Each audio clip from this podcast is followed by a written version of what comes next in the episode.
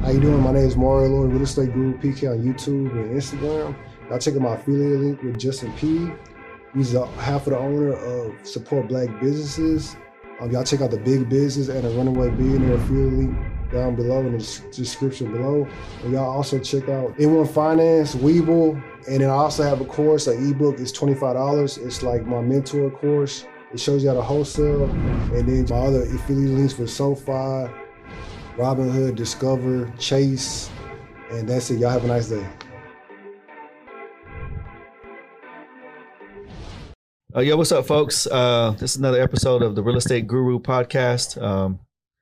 Ron over here, Mario, and myself, Josh. We're going to interview a couple of regular guys from Crosby, Texas. But now, of course, they reside here in H-Town, Houston. And I got Tony and Rob. And why don't y'all get into it, tell everybody who you are. Introduce ourselves. Go ahead, Rob. Robert Destin. I'm from Crosby, Texas. Everybody says it's like 30, 45 minutes right up the street, man. It's the east side of Houston. But it's the suburbs, and I'm from Crosby, Texas. Born and raised there. Was a principal in Crosby, came back to my same community, was able to, come back and give back to that community. So now I'm doing real estate. Me and Tony have been doing real estate for a while now. Invested in a lot of things, and man, we here.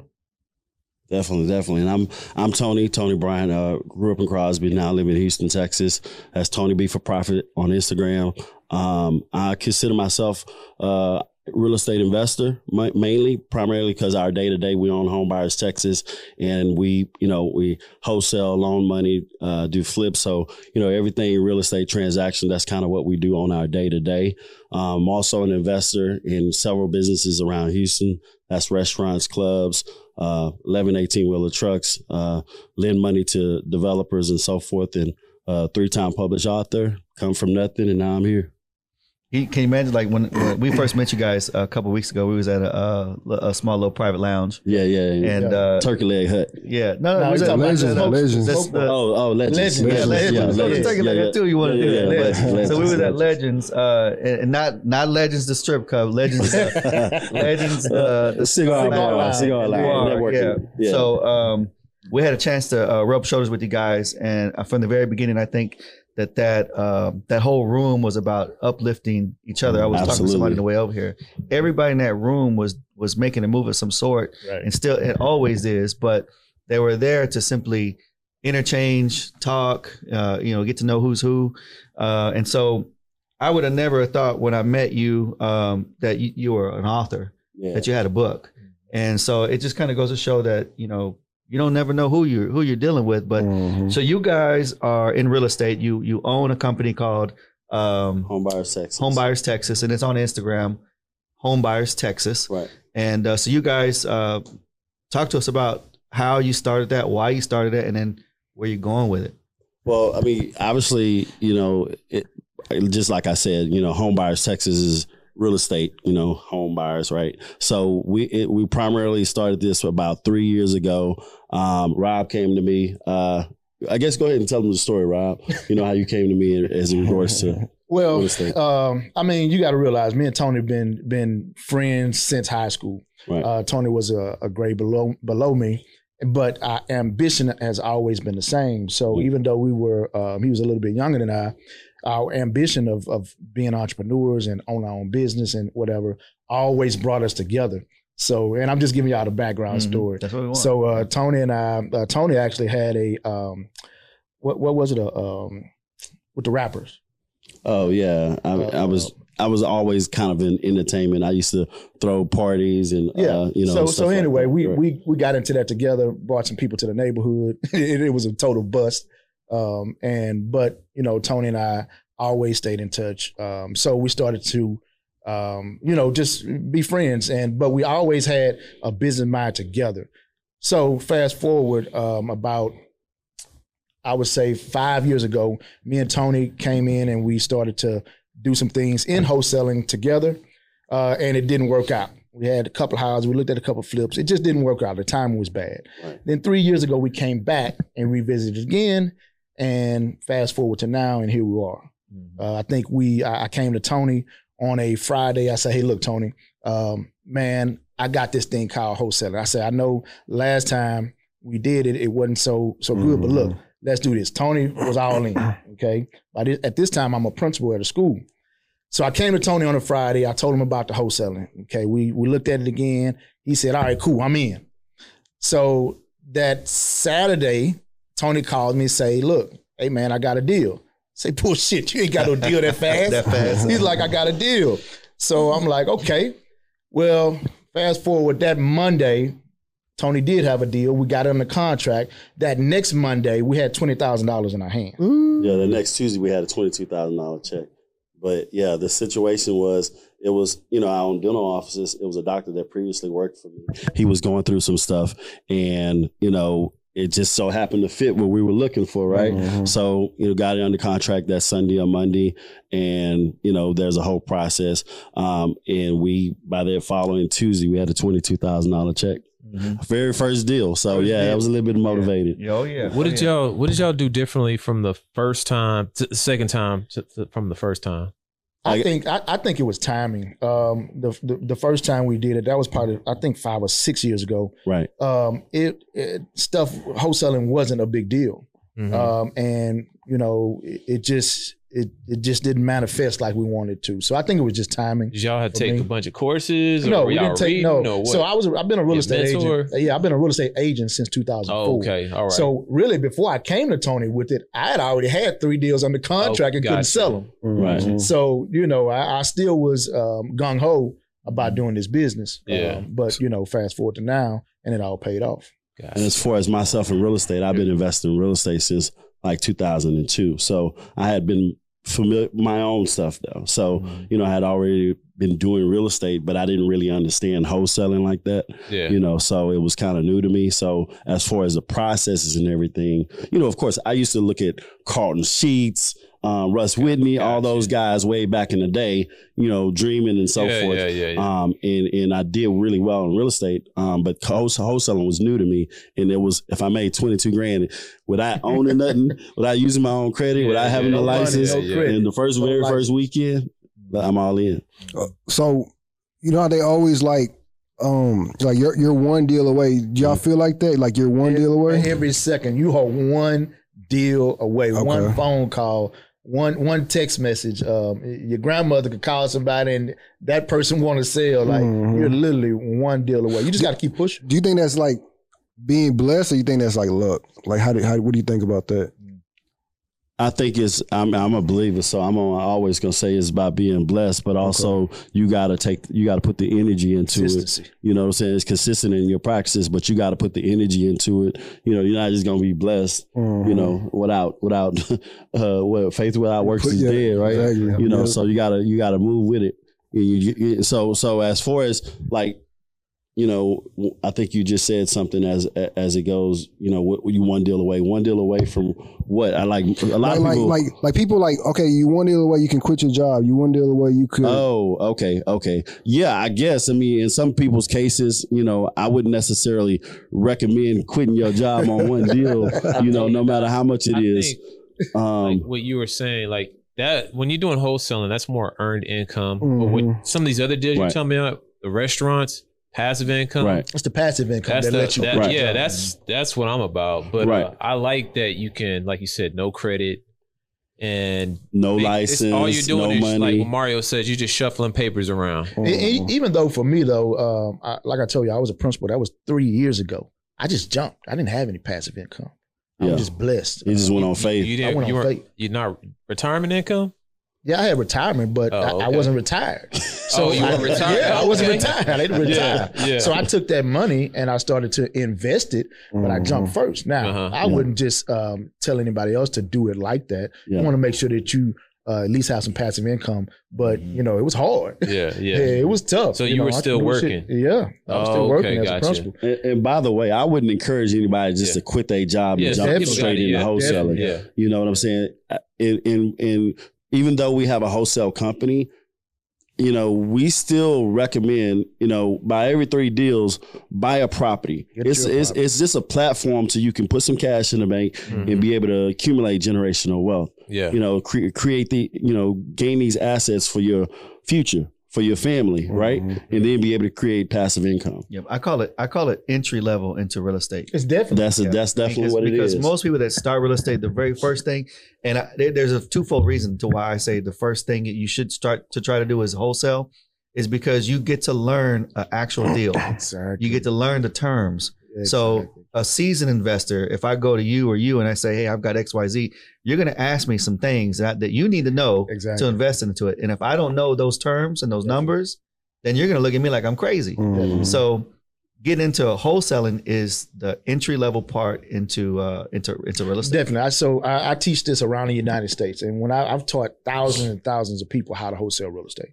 on Big Business platform and other platforms as well. But my thing is, if you're going to get into real estate, buying, holding, selling, flipping, whatever you're doing, like you said, you have to learn wholesale real estate. It introduces you to the lingo. It introduces you to a lot of other stuff that I feel like will help you along the way and will save you money, definitely. What's the path, and correct me if I'm wrong, but the path to anybody that normally wholesales is a wholesaler learns it, starts it, gets a couple deals under their belt, and then eventually when they start making money, they're like, hey, wait a minute, I just watched this guy flip this house for $100,000. Now I know what to do. And eventually all wholesalers get into actually investing. Right. I can't say there's a timeline for someone because you know, some people jump at different times. Mm-hmm. You know, I would definitely say get a few deals under your belt, because once you look at the learning curve of flipping, that's totally different than the learning curve of wholesaling. Oh yeah, you're dealing with flipping. You're going to lose some money if you don't actually know those intricate details of a flip, permits, and all this other stuff that you got to go through. So you know, construction loans. It's a whole different ball game. Are those some of the things that you teach? Definitely. Okay, good. Definitely. Yeah, and there's so many folks, like you just said, that's the entry into real estate, right? So it definitely helps you to be able to do whatever it is you want to ultimately do in real estate, whether that's, you know, flipping, you know, whether that's owning multi-units or whatever, because you understand how people gain these particular properties, how to seek out these properties and so forth, and how to, you know, how you can help a seller in certain situations. But, you know, there's no barrier to entry other than really kind of understanding what you're doing. And because of that, you have so many people flocking, whether they ethical or not, into real estate, and it gives wholesaling a bad name because, you know, I want to make this on a deal, instead of just really looking out for the seller and the integrity of the deal and making sure everyone wins. So, you know, we really push ethics in business, period, ethics in real estate. You know, I think that's really our motto, kind of, you know, what we teach and what we press in every deal that we're a part of. We have to make sure that, you know, there's integrity and everyone wins in that particular deal. So, you know, yeah. I think that's how you get a lot of business too. When people know that, like, I come to you and we're both winning, I mean, they're going to tell their friends about it. But if you feel like you lost at the end of the day, you got to add value. Yeah, exactly. So I definitely agree with that. Another thing that I teach is creative financing as well. That's be able to structure deals. I think that is really the biggest part of what you learn in wholesaling, how to structure a deal. You know what I'm saying? So that's, to me, that's huge. Oh, yeah. It is. You talked about ethics in anything that we do. I mean, you're in multiple businesses. You are as well. I'm in a completely different field in another business. He is. There's always somebody who doesn't do things ethical. Right. And I think my humble opinion is that those guys normally don't last. You know what I mean? You fool me once and fool another guy, but it's a small circle. Yep. And once it comes around again that this guy is XYZ, not many people are going to do business with you anymore. Especially with the reviews and all this stuff, like with the internet, you know, you get a bad name. It takes a while for it to disappear. Yeah. And we've, you know, Tony and I have been up to, at one time we had about 25 people in our organization. And that's not including our VAs and stuff like that. That's actual people working on the ground for us and with us. Right. But, you know, in saying that, managing people and trying to manage them and make sure they're ethical, make sure they're doing things right, that's a big task. You know, so you're right when you say, once you get a stain, even a little stain, it take a while for that stain to go away. So you want to make sure that you're doing things right. Exactly. We're not dealing with guys that are just, I'm talking about you two guys, We're not dealing with guys here that just, you know, picked up something and learned it one day. You guys are educated. Oh, yeah. Yeah. You guys both hold degrees. Oh, yeah. You were a principal at a school. That's correct. And 3 years ago. Yeah, that's not that long ago. I always like to put a timeline because people want to know. He was a principal 10 years ago. He retired, took his retirement money, and then invested it. This dude quit a six-figure job. Exactly. Cold turkey. Yeah, and that's tough. You talked about, I think Mario mentioned it a second ago, where you say, I would never, ever tell somebody to quit their job cold turkey and roll out. Right. And there's a term that I have for that. It's Tarzan swinging from the vine to the vine. Right? Okay. You never let go of one vine until you got your hand on the other one. Because what happens if you don't have your hand on the other one? Fall, you're dead. Yeah. So people everywhere, all around, they talk about money and entrepreneurship and jobs. And I'm going to just quit my job and do X, Y, Z, whether it's real estate or not. Well, I think for me, it's how people make it look on Instagram and all these social media. It looks easy. Got all these other gurus that are saying, do this and do that, and this is what you're going to get. Well, it don't go like that, you know. So you got people quitting their jobs and doing that, and they've been sold a wolf ticket. That's right. It's a wolf ticket. Yeah, it's a wolf ticket. Hold on, I got a quick question. Yeah. Both of y'all got kids, right? Yeah. Like, are y'all cool with y'all kids like not wanting to be entrepreneurs, or are y'all cool with them like, you know, kind of going down y'all route, like getting y'all master's degree and then having a job? Are y'all cool with that, or y'all like, hey, y'all got to be entrepreneurs? Go ahead, Tom.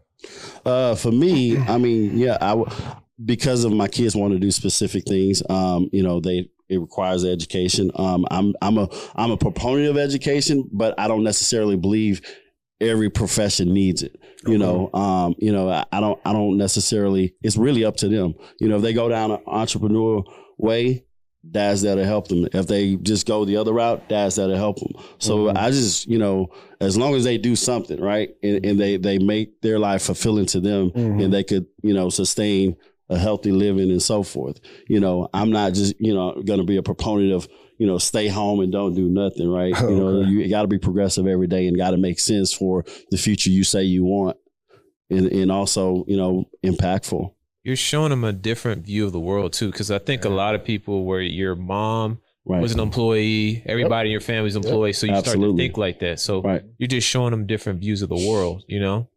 Well, for me, my daughter's 18 years old. She's a senior in high school, and you know, she wants to come work with dad. Okay. For me, and this is just me, even though I'm definitely damn sure a component of entrepreneurship, and she wants to do what I do. Yeah. But I want her to experience the college experience. That to me was life-changing to me. Okay. Now, just the part of going in debt and all that stuff, well, that's why I'm here now, to be able to help her along, and I'm blessed enough to be able to help her along so she won't have to take all of those loans out and come out with $100,000 in debt, you know what I'm saying, and just for one education degree, and when you're only making $80,000, $90,000. So for me, I do want my daughter to experience college, you know, just because that experience, you grow up quick and you learn so much being on your own, you know. But I want her to do what she wants to do, and she wants to be an entrepreneur like dad. You value education in your family. Totally. So obviously, right? Totally. Yeah. But, you know, for her getting a degree, she don't have to. I'm not mad if she don't. As long as she is doing something that she loves and doing it well. You're not just going to do it in my house. You know what I'm saying? In my family, you're going to do it and do it well. You know, we don't do stuff half-assed. Yeah. You know what I'm saying? So that's my take. So for me, I have a 19-year-old. He just graduated high school. You know, he tried the JUCO thing. He's thinking he still wants to go to the military. That's always been in his head for a while. You know, obviously he can go my route and so forth, right? Or just go and get a job and so forth. But he's just been wanting to serve and do the military route. I can't talk him out of it. Not that, you know, respect to all the military vets and everything. Yeah. He was looking at the Marines. So I was in the Army, man. Hey. And so I've been on military base. Marines is the hardest. It's the roughest. Marines but the hardest. If you make it through it, you tough. Yeah, so on military bases. You know, he definitely didn't get that from me, but I respect that he wants to serve and so forth. As long as he has some sort of destination that he's, you know, aiming towards. Yeah. You know, for me, yes, I went through school, but I've been a full-time entrepreneur since 2008. So I've learned so much more as an entrepreneur, mm-hmm. and even when I was in corporate America, I learned so much doing, you know, practicalities than I have, you know, just as far as my education. What did you do in corporate America? So my career, I started out with Enterprise Rent-A-Car. So I was in the Rent-A-Car service. Yep. The whole nine. You learn a whole lot with Enterprise Rent-A-Car, and then I switched to a sales and marketing director over Avis Budget Group. And then in 2008, I got laid off. So became a full-time entrepreneur, got into exotic cars because I was paid what they called a non-compete. So I couldn't work in the replacement industry for 2 years. So I went into exotic cars, me and a business partner, and just been a full-time entrepreneur ever since. So you made money right off the bat from being an entrepreneur. Did you have to like stumble a couple of times?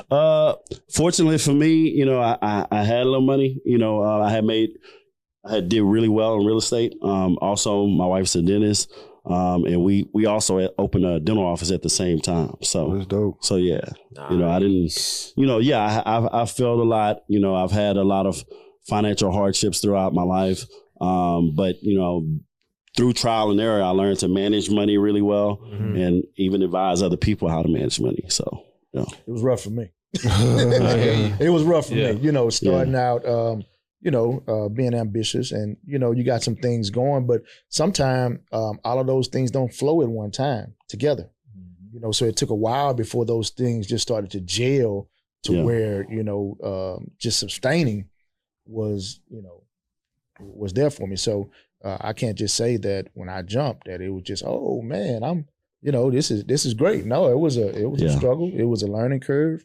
You know, and thank God that, you know, God gonna always provide the way. He gonna open the door. Mm-hmm. You gotta have faith though. And I always trusted God and never ever doubted what he told me to do. At what point when you were working as a principal did you say in yourself, like in your head, either I don't want to be here or I'm not going to be here forever and I want to do something else? So how did that look in your head? So I knew that they were not going to put my name on the school. Mm-hmm. You know, and you know, for me, I grew up in that neighborhood. That's the same neighborhood I used to tote a gun, same neighborhood I sold drugs in, same neighborhood I had fights in. So for those kids to see me in that position, they knew who I were. Mm-hmm. Their parents told them, and they seen me grow up as well. Mm-hmm. Maybe they were little kids, but I grew up with them. So, you know, for them to see me in that aspect, I've changed thousands of kids' lives, mm-hmm. just in that position alone. You know what I'm saying? So for them to see me doing that was big, but there was a cap. Yep. It was a cap. Yep. I don't want no caps. Yep. You know, I can't show them, you know, kids these days, they want to see the money. Mm-hmm. So I can't. And not about them, but it was about me and creating a legacy for my family. Like I said, they wouldn't go, even if they would have put my name on the school, what money is that bringing to my family? I would love it. But what money and legacy is that actually bringing to my family? It's not. So at some point, I knew that I wanted to go into real estate full time because I had been doing it as a real estate agent. I didn't know what capacity, but I knew that I was going to jump in sometime. And when my good friend who was the principal at the school that time, me and him were yin and yang, when he said, hey, Rob, man, I got something else I'm going to do. I said, oh, that's my note. So it's kind of how it played out for me. Good.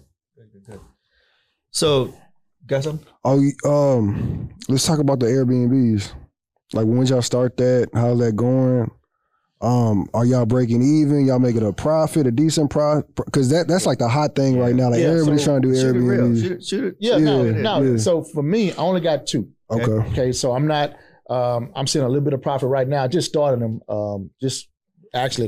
In the areas as well. Yeah. One. I got one downtown. Okay. And the other one over off Memorial. Are they houses or apartments? They're apartments. Okay. Yeah, they're apartments. So you know, for me, I'm just starting to see some return with those. So, you know, I haven't been in the game a long time. We got friends that's that's in the game. TJ, he has over probably 30 units. He's a Houston king. So that's our friend, and you know, kind of get tips from different people on what to do, how to do it. And you know, as far as a Turo, got 2 cars on Turo, so they're starting to break even with those. Just started that not too long ago. Mm-hmm. So for me, I'm just jumping into that game. You know, like I said, I've been more into the education and real estate. Just starting to, you know, kind of branch out into some of those things. So, what about other investments? Like I heard something about apartment buildings. Yeah. So for me, like, you know, just to finish answering his question, I have 2 Airbnbs. Okay. However, they're managed by Marcus Tolson, in they're pretty much in the I don't know if I should say the place where they are, but anyway, I also own townhomes, and as they become available, I'm just going to Airbnb them. I don't think I'm going to do the traditional lease with those because they're high end, they're downtown, east end of downtown, and I got 2 G-Wagons on order, so I'm not going to do Turo the deal, but I'm going to rent those to my specific clients that are tenants that lease for me. So the townhouses that you have them, or you're no, I don't. Yeah. Okay, so is like a row of townhouses maybe? Or 3 townhouses. 3 townhouses. Yeah. So did you build those or you buy those? No, bought them. You bought them already built. Okay, cool. And you want to your plan is, are they already on Airbnb or no? No. I have tenants. Okay, cool. Right. So you're gonna get them out. Whenever their leases are done. No, whenever their leases are done. Hopefully they're not watching. Yeah. My cheapest rent is $2,900 a month. So and I'm. So what you gonna do? Like I say, I'm fortunate. You know, I don't owe anything on them. So you know, so it's just cash flow. Oh, right, nice. So I mean, but Airbnb will double that. Yep. You know, from what I understand. Double. From talking to TJ and a few folks and everything. Who's gonna manage them? So I have someone manage them right now. Yeah, he uses a guy to manage them. What does it take? How much percent does he take? 15. Okay, that's cheap. Yeah, that's 15? Real cheap. Yeah. Usually around 20%. Yeah. I mean, I've interviewed some guys. I have 2 Airbnbs, and at first, before I decided to manage them or self-manage them with somebody who's in-house that works for me, I said, well, let me interview somebody to see what it would cost to manage it. And I got 30% across the board. Mm. And so I said, well, you know, it can't be that hard. You know, I figure if I knew what was involved, then I would be able to say, yeah, you're worth your 30%, or you're not. Mm-hmm. But so I have an Airbnb that is in the suburbs, and it does well. It triples. Sometimes it triples rent. Mm-hmm. And normally it doubles rent. So the normal market rent for that neighborhood is $2,122. I'm averaging $4,900 a month on it. December, it's at $6,500 this month. And so so it does well. It's a lot of work. You know, sometimes I look at myself and like, you know, why are we doing this? Well, what's the hardest thing about it? To me, it's more of the worry. You know, so if everything's on autopilot. The cleaning lady comes in, she cleans it, you know, she leaves, she does all the laundry. You know, I never got to worry about her because she knows how it's supposed to look. And every time she leaves, it looks like on the pictures. Like it's supposed to look. But at the same time, every time somebody leaves, you still worry about it. It's your property. It's your investment. Right. It's your asset. And so I tend to like just zoom in there once a week, take a look at it, make sure it still looks good. So it's just to me. You're not worried about the reviews or nothing like that. I think my product is dope. So all my reviews, there's. I put it. Yeah. I've done it for 1 year. Yeah. And no lie, it has not been empty one weekend. Not at all. Phenomenal. Not one time. It's a blessing. And there's like 85 reviews and they're all 5-star. So I'm not worried about that. Hey, I'm more worried about when's that guy going to come in and tear it up? When's this person going to come? But, you know. Why don't you like set up people on Airbnb? I mean, if you're doing that well. It's not that much money. You might have to do a course with these guys. Looking like you waiting on it to happen, man. You can't put that energy out there. It's not that much money. I mean, we're not talking. It's not that much money. No, I mean, like you're doing. How many do you have? One or two? Two. It's two. Yeah. You can magnify that. Like I'm sure there's a lot of people would team up with you, man. But then I got to give them money. Right. I mean, you're using leverage of other people. Like, what's it to me? It's 15% of $100,000. That's true. But how long is this Airbnb wave going to last? Right. 2 years, 3 years, 5 years, because when it starts to die down, and what I believe I'm good at is starting to see the change. Mm-hmm. So I was in trucking for a little while. I started to see the change when they started to ban fracking, and I dumped out of it. I said, hey, I'm selling my truck, selling my trailer, tell the driver. Wow. And 2 months later, everybody's stuck with a truck and trailer. No, they can't pay no more, right? Because it completely died out. So don't you do truck and trailers? Truck and booming, yeah. So it's booming. It's booming. Yeah, it's booming. And like for me, I'm gonna speak just a little bit on it because I don't, just like the restaurants. Passive? I don't manage anything. Passive, okay. I have trucks that's with my cousin Iron Horse Freight. I have them with a few other companies in their own contract, and that's just it. It's just cash flow to me. Wow. You know, same thing with the restaurants and everything else. So I can leverage my time to really kind of do what I want for the most part. You know, so that's primarily why I'm at real estate. You know, dealing with real estate every day. You know, I'm a person that comes from, you know, just my story. I come from really nothing. You know, living Section 8 housing. Parents got divorced when I was 9 years old. Dad got on drugs and so forth. So I didn't know what I wanted to do in life, but I knew specifically what I didn't want to do. And that was have a lethargic mindset, you know, have excuses or drugs and poverty and so forth. You know, I'm just kind of an example that anybody can make it from anywhere, you know, as long as you have a will, a drive, and, you know, just a little bit of support. You know what I'm saying? You know, I have 2 associate's degrees, a bachelor's, a master's. You know, I didn't have a lot of people at my graduation, a lot of family or anything like that, you know, when typically I'd say something or whatever that I thought was the right thing. I was looked at as, you know, he too good, outcast, and this and that. So I've been through those pieces of life, and now I just look at people different, and, you know, my finance is different and so forth, and how I, you know, pour out and want to help people. My mom was just like, she's just helping everybody, anybody in the neighborhood for the most part. So I think that's kind of where I get that from. And sometimes I put myself in situations just by, you know, helping people a little too much than I should for the most part. But, you know, I just want to encourage your audience, anybody out there that, hey, you know, you can come from nothing and do whatever, truly whatever it is that you want to do in life. Man. Can we talk about, I don't want to cut you up, but can we talk about mentorship? Like who kind of guided y'all? And then can we talk about how y'all met Big Business and Chris Senegal? Yeah. So like for me, I didn't have a mentor growing up. Okay. You know, I just learned from afar, watching trial and error. With the businesses as well, like same thing. You know, trial and error. I've gotten business with people that, you know, were, you know, not ethical and different things. So I've gone through all those different phases. So now I obviously strength on the relationship. And it depends on what it is. Restaurant, great location, great concept, you know, good people, they know what they're doing. They have a track record and so forth. So, you know, it's easy to make an investment like that. Right. So, I'm not just going to invest someone because their mom makes a good gumbo or they got a, you know what I'm saying? Or I just know them, you know what I'm saying? It has to make sense. Everything has to align. So just a little bit more cautious and calculated now on how I invest moving forward. But mentors, I mean, you know, I never really had any. I just watched some of the successful people just like everybody else do online and so forth now, and just, you know, try to emulate what they did, you know, but I think it's a great thing to have a mentor, avoid a lot of mistakes, you know, speed up things a little bit, which we try to do now. So, right.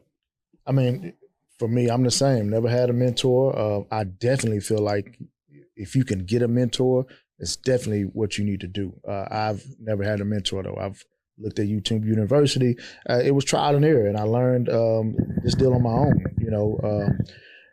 But at the same time, I think looking forward to everything that's happened, it happened for a reason. I think God had my destiny in his hand, and, you know, he kind of, I already had a path for me. So I would say, man, people got to know their purpose and find their purpose, you know, because everybody, you got to pray for your purpose. You got to pray for the vision and understanding to see where God wants you to be.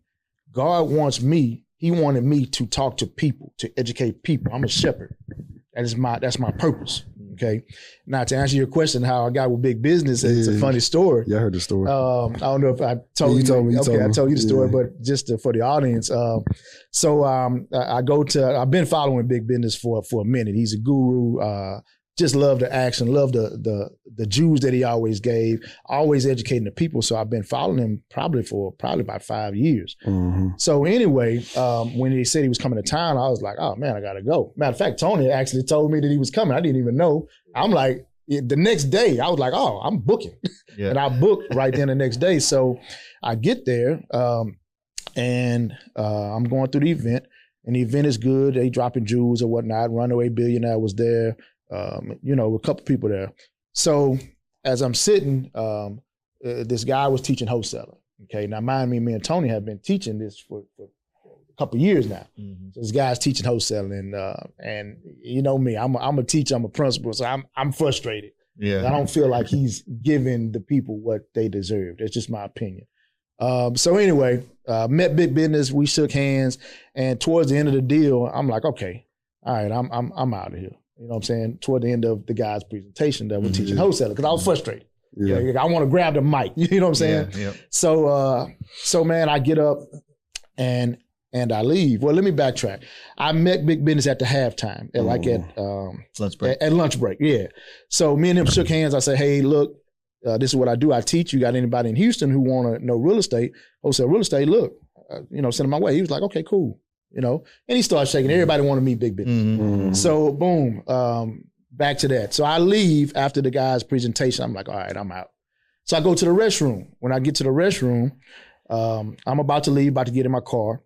And mind me, when I'm leaving and walking out of the conference, Big Business is on stage. He's talking with the mic. So I was like, okay, cool. Go in the restroom. Well, guess who comes behind me? Big Business. Mm-hmm. So he comes behind me, he says, hey man, what you think? Mm. I was like, he was in the stall. I'm like, I knew he was talking to me. Yeah. Like, what you mean? So he's like, you know what I'm talking about. Then I said, I thought you would come out the stall, man. So boom, he come out the stall and we discuss the presentation and the conference and whatever. And man, we've been rocking ever since. That was up. He invited me to come with him everywhere that he went, and he was a man of his word. I went from that point on. Everywhere he spoke, I've spoke. What year was this? Educated. That was this year. That was this year. New. But look, for me, I manifested it. Mm-hmm. I manifested. I said I was going to go there.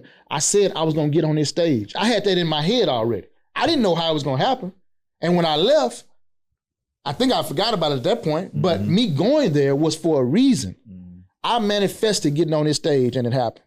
So, to everybody out there, if you want to do something, keep it in the forefront of your mind, write it down, put it on paper. Mm-hmm. You can manifest things. I believe in the law of attraction. So, but to answer your question, that's how I got on the stage with Big Business. Me and him have been rocking ever since. I would say he is more so a mentor to me. Mm-hmm. Just watching him, me and Runaway Billionaire are good friends. He's a guru. He's a ClickFunnels guru. He's a beast. So but that's how I got started. What has that done for you since you started? On the same stage teaching with Greg. Man, it's been catastrophic to our business. It's definitely helped us a lot. It's helped my speaking when I go different places. I've spoken in front of thousands of people. I've spoken in front of 10 people. Mm-hmm. When I speak in front of one person, I'm gonna give the same fire. Mm-hmm. You know what I'm saying? I'm gonna bring the fire like I'm speaking in front of thousands of people. But it is definitely elevated, and more so, I think the best thing it done for me, it enabled me to create relationships with people in the industry that it probably would have took me a longer time to create. One correction, it hadn't been catastrophic to it. It's been astronomical. As far as our business goes, just wanted to throw that out there. Yeah. No, I mean, I did say catastrophic. I said catastrophic. I knew astronomical, not catastrophic. I knew what you meant. Yeah, astronomical. Appreciate it. Yeah, astronomical. some people don't, like, I think sometimes people don't understand how that simple little thing you did, that one little thing that you talked to him about when you first introduced him at lunchtime, that conversation in the restroom, the relationship that goes forward past that, how those little things are part of your maneuvering around it's this whole world that we're trying to maneuver in. And essentially, we're all here to make profit, to better ourselves. So those little things that people do, like sometimes somebody say, well, you know, if you want me on stage, you have to pay me. You know, that mentality is wrong, you know, in a sense. And that, now, mind you, some people do it and they get away with it. And they, you know, there's always somebody capitalizing on something. But people don't understand that opportunity. Yeah, that one little thing. Look, you can't skip the process. Yeah. You cannot skip the process. There's no jumping over the process. Mm-hmm. And when you try to skip the process, there's always a pitfall that's going to be right there waiting on you. Mm-hmm. Go through the process. You know, like I said, it was rough for me, but I went through the process. Mm-hmm. I'm still not exactly where I want to be. I'm still going through the process. I think we all will forever go through the process. It's going to always be a process. Mm-hmm. But when you know your purpose, then the process is easy because you had a faith, because you know that's your purpose. So, but to answer what you would say, like, some people deserve to be paid, you know, whatever they ask, really. So they've gone through the process and they are where they are, and you respect them, and they draw a crowd for you to come and see them. You know, for me, I just try to move with intention and belief, and visualize myself doing certain things, and when it happens, you know, I'm not so surprised that it happens. Yep. So, but you know, if you know, a few years down the line, if I'm, you know, being blessed or you know, a speaker requiring a certain amount of money, then, you know, I've gone through that process. I'm there. Same with you. I feel like, you know, you've gone through that process. That one little thing got you, you know, the relationship, and the next 5 years, 2 years, 1 year, because things move fast. Whenever, when you've refined that process, then you can demand your fee, you know, to come out, or people flock to you to learn more about wholesaling. You know, they want to know the right way to wholesale. What way do I need to know? But you know, the thing about me, and I've even taken this from Big Business, and I've been like this before Big Business ever came into the picture. I would do it for free. Mm-hmm. Tony would do it for free. We love teaching. Mm-hmm. You know how many people that have came to our class that didn't have any money, and we said, come on. No, come sit in. Because we love teaching. We actually teach in our neighborhood as well. We're trying to do it once a month. We're just not getting it started, but just teaching real estate for free. I just love teaching, you know. So even though I think God will provide the increase for me. So when I give the information, He's going to provide the increase. So what's the ultimate vision? You said you have a vision. Are you one of those people that, like, you keep it a secret, or are you willing to tell us what's the ultimate vision for you, or for both of you guys? I say my ultimate vision is to be able to take care of everybody in my family. It's my ultimate vision, to be able to put everybody on. Where do you see yourself? How are you doing? How do you see yourself doing that? I mean, through real estate. Definitely through real estate. You're going to own apartment buildings? Either apartment building, having a team around me that's being able to be paid off my platform. My family being able to be paid forever off my platform and what I've created. Mm-hmm. However that looks, whether it's from restaurants, owning restaurants, these different businesses. I definitely am going to get into what Tom, I'm sitting and watch Tony invest in different businesses. Well, me and him have invested in businesses as well. And let me say this, all the time investing in business don't mean you're going to win. Mm-hmm. We've lost. Yep. We've lost a bunch of money, me and Tony, in businesses that we invested in here in Houston. So don't let me paint the picture like, just invest in business and and you're going to win. No, sometimes there's a loss you got to take. And you know, you got to be willing to take that loss. What about you? Yeah. So repeat your question. What's your long-term vision? Where do you see yourself? Like, what would be the pinnacle for you? Like, man, I made it. I'm there. Right. So I think for anybody in this room, I think it's always to secure family and so forth. I'm going to do that through obviously real estate, through some of the passive things that I have going on. We have a successful restaurant, Presley's in the Heights. Other ventures like that. Yeah. Right now for 2022, my play is more so just give value and see how I can help other people. And through that, I think, I will gain certain opportunities to invest. And that's really how deals come to me, really, because I put good energy and good karma out there. And somehow I'm always getting presented opportunities. Yeah. So I believe just, if you walk a certain way, if you carry yourself a certain way, and you genuinely are intentional about seeing people succeed, whether there's a fee or money's exchanged or not, and most of the time in my case it's not, then opportunities will come your way. So I'll just continue to ride in my lane, invest, make strategic and calculated investments to where I could win and also help other people win, and then ultimately just be on a larger stage impacting as many people as I can. So I want to say it's selfless, really. I really want to add value to as many, more so entrepreneurs and people that have a genuine heart for whatever it is that they're doing, take whatever they're doing to the next level. So create some millionaires out there. That's good. Okay. What do you like doing outside of real estate? What do y'all do besides? I mean, y'all look like a bunch of cowboys. Outside? I mean, like, what do y'all, y'all got? I mean, for myself, I'm a pilot also, so I fly every weekend. I see. For real? So, yeah. Wow. Yeah. So, wow. I have ambitions. I think my goal was to be able to buy a plane this first quarter of next year. I don't think it's going to happen.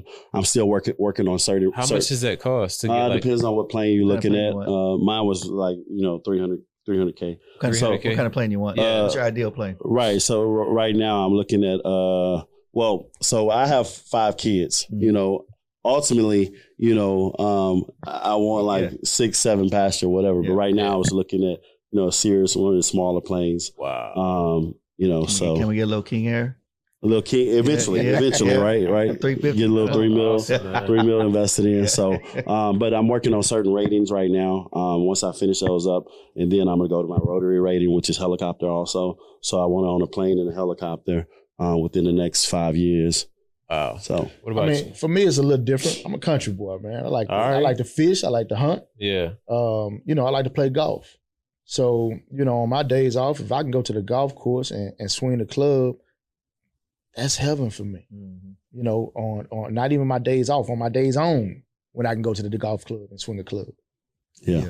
It relieves stress. Nice. I do it all the time. I have busy days, and I hurry up and jam in everything I got to do, and I run straight to the golf club. Straight to the golf course. And it helps me think. Yes. It clears my mind. Yes. I get to see beautiful scenery. Yeah.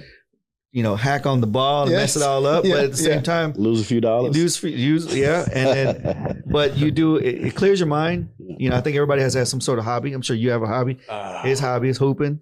Yeah. Your hobby's the gym and hooping. Hooping this morning. Yeah. So that I think that's a healthy thing for anybody who is any sort of successful or operates at a high level. They all have that. You might be flying. Yeah, you gotta have that. Yeah. Wow. And me and Tony, we hang out. We'll go to the bar and just hang out a little bit, and So y'all have known each other since high school. Yeah. Right. Yeah. There's got to be a story that y'all laugh about all the time. One story y'all laugh about all the time. I'm sure they got stories they don't want. They fuss about it. No, man. I know y'all get a lot of publicity with those hats, though. Well, the hat deal was Tony's idea. I like the hats. It was genius, man. Yeah. Even though I got pictures with me and cowboy hats from when I was a little baby. Yeah. So something that I've always done. But Tony came. He said, "Look, this is what our vision is going to be. We're going to do this." Mm-hmm. And that's what we've done, and it stuck. I'm saying? Our vision was his vision was the hats, and we ran with it, and it was definitely a brand that has stuck and will last over time. Now, I wear hats all the time, right? Yeah. So it's not like we didn't wear hats. Right? Correct. For this, so but with this, being intentional about it when we go certain places. People recognize us and remember us. It's branding. So It's branding. It's all part of branding. Right. Branding's important. So you guys are perfecting a course right now called The Play. That's correct. Right. Yeah. The play on how to wholesale real estate. You know, it's a mastery course that we're working on, putting finishing touches on it. Really, we're thinking by, you know, late January, we should have it solidified and ready to shoot out. How much will it cost? Probably a few $100s, you know, $500 at most. I mean, we're not trying to, you know what I'm saying? For us, it's, you know, you can go out there, it's YouTube University. Everybody has a course, and we're probably not going to teach you specifically anything different than a lot of other courses out there. The thing is, you get our experience, you got our firsthand experience. And so many people haven't made $1 million in real estate coming out selling real estate courses. You know what I'm saying? So not to knock anything from them, but you know, there's credibility with what we're doing. And we've gone through some stuff. We've been sued.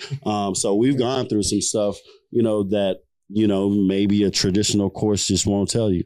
You know, you can get a lot of this stuff from, like I said, YouTube or whatever, but collectively in one course for the most part, you know, we're working really hard to put our experiences together. And he's been a real estate agent for over 15 years. I've been personally firsthand investing in real estate since 2002. My portfolio now is over $2 million free and clear. So I mean, I consider myself a real deal. So if somebody reaches out on Instagram, like they want your mentorship, what do they do?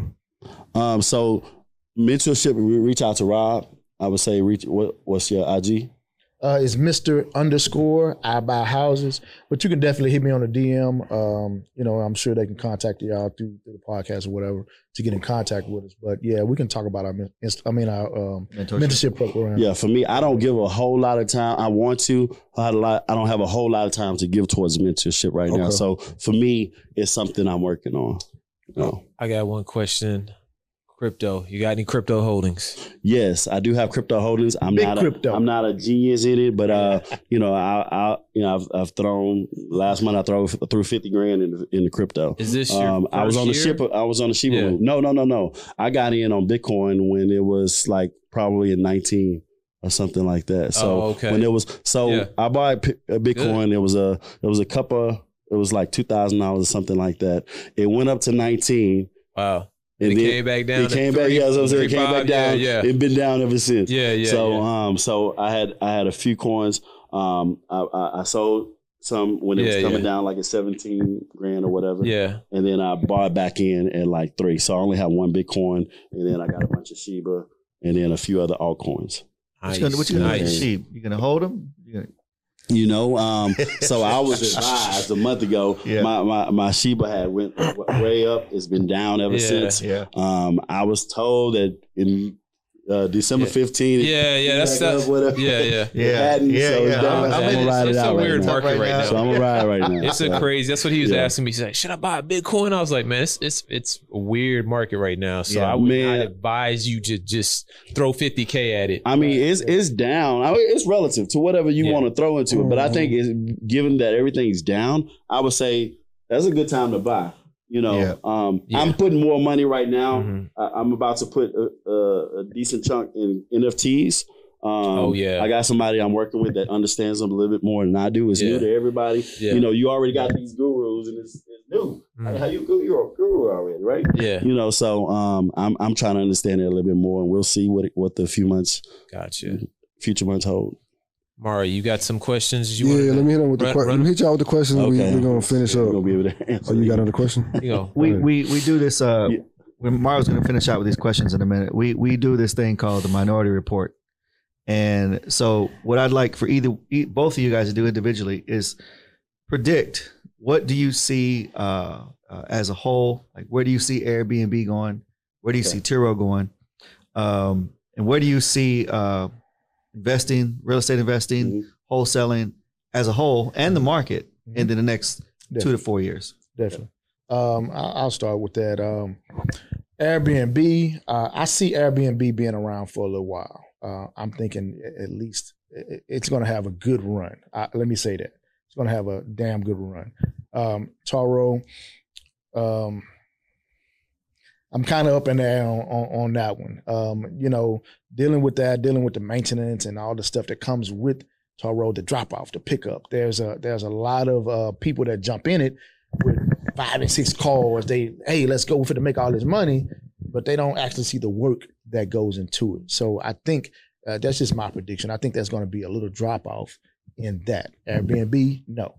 Now, as far as the real estate game, I've studied this game forever. Like I said, I've been in real estate since 2004.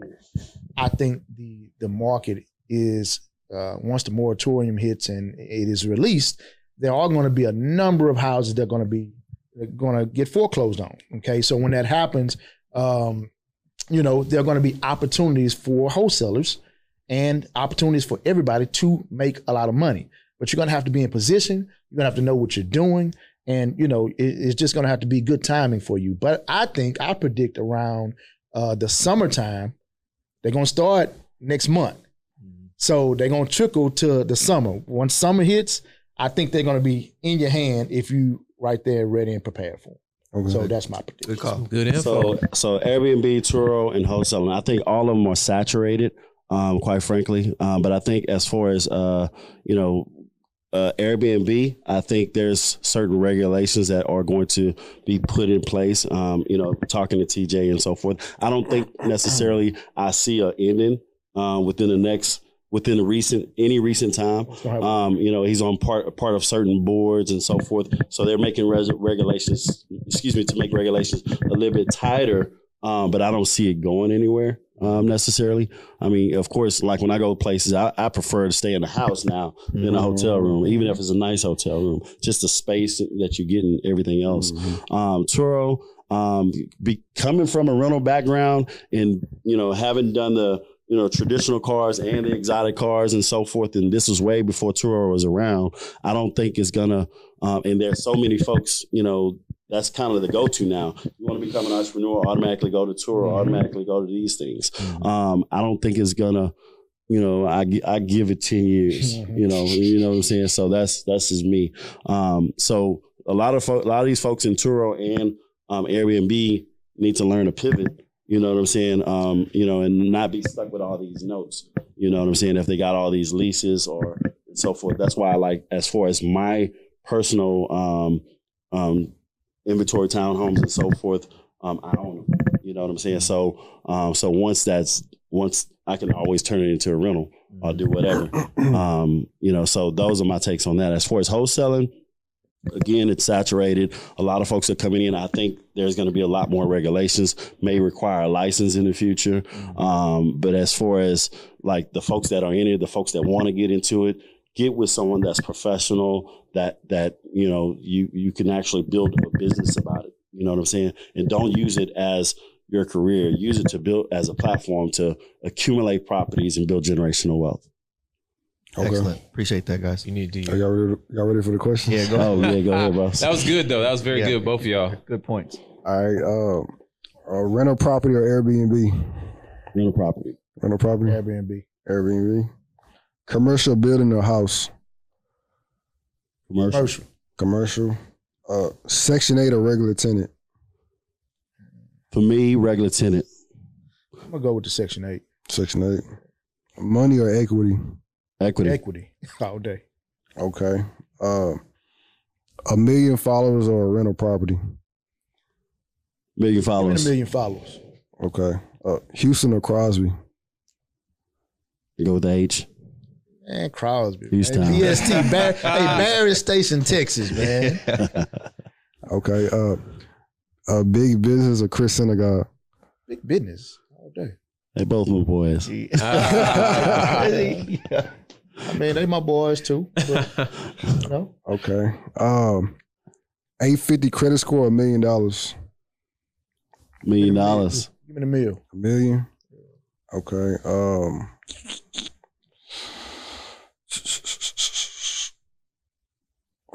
That's it.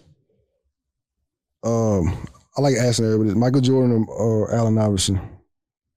I always go with Jordan. Jordan. I know he shook him that one time, but hey, I got Iverson twice with Runaway and I'm gonna go with Mike. You can go with Mike. Yeah, he's legendary, man. I mean, Iverson Cole. I mean, that's not hard though. It's not hard to pick between the two. Okay, that was one shake. That was it. Yeah. Yeah, that's it. That was up. We appreciate you guys stopping by. Again, there's going to be a course coming out. It's called The Play.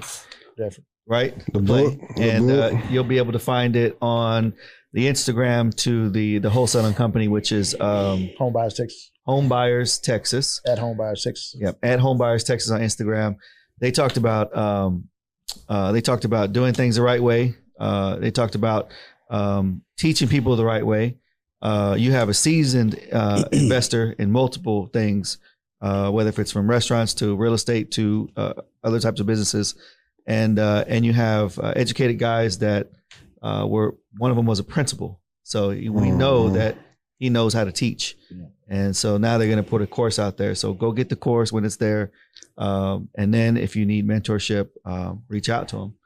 And these guys are assets to the community, so. We appreciate you guys here, and hopefully the folks that are listening will pick up something that's that one little gem they can use, take them to the next level. Blessings. Thanks, guys. We're out. Blessings. All right.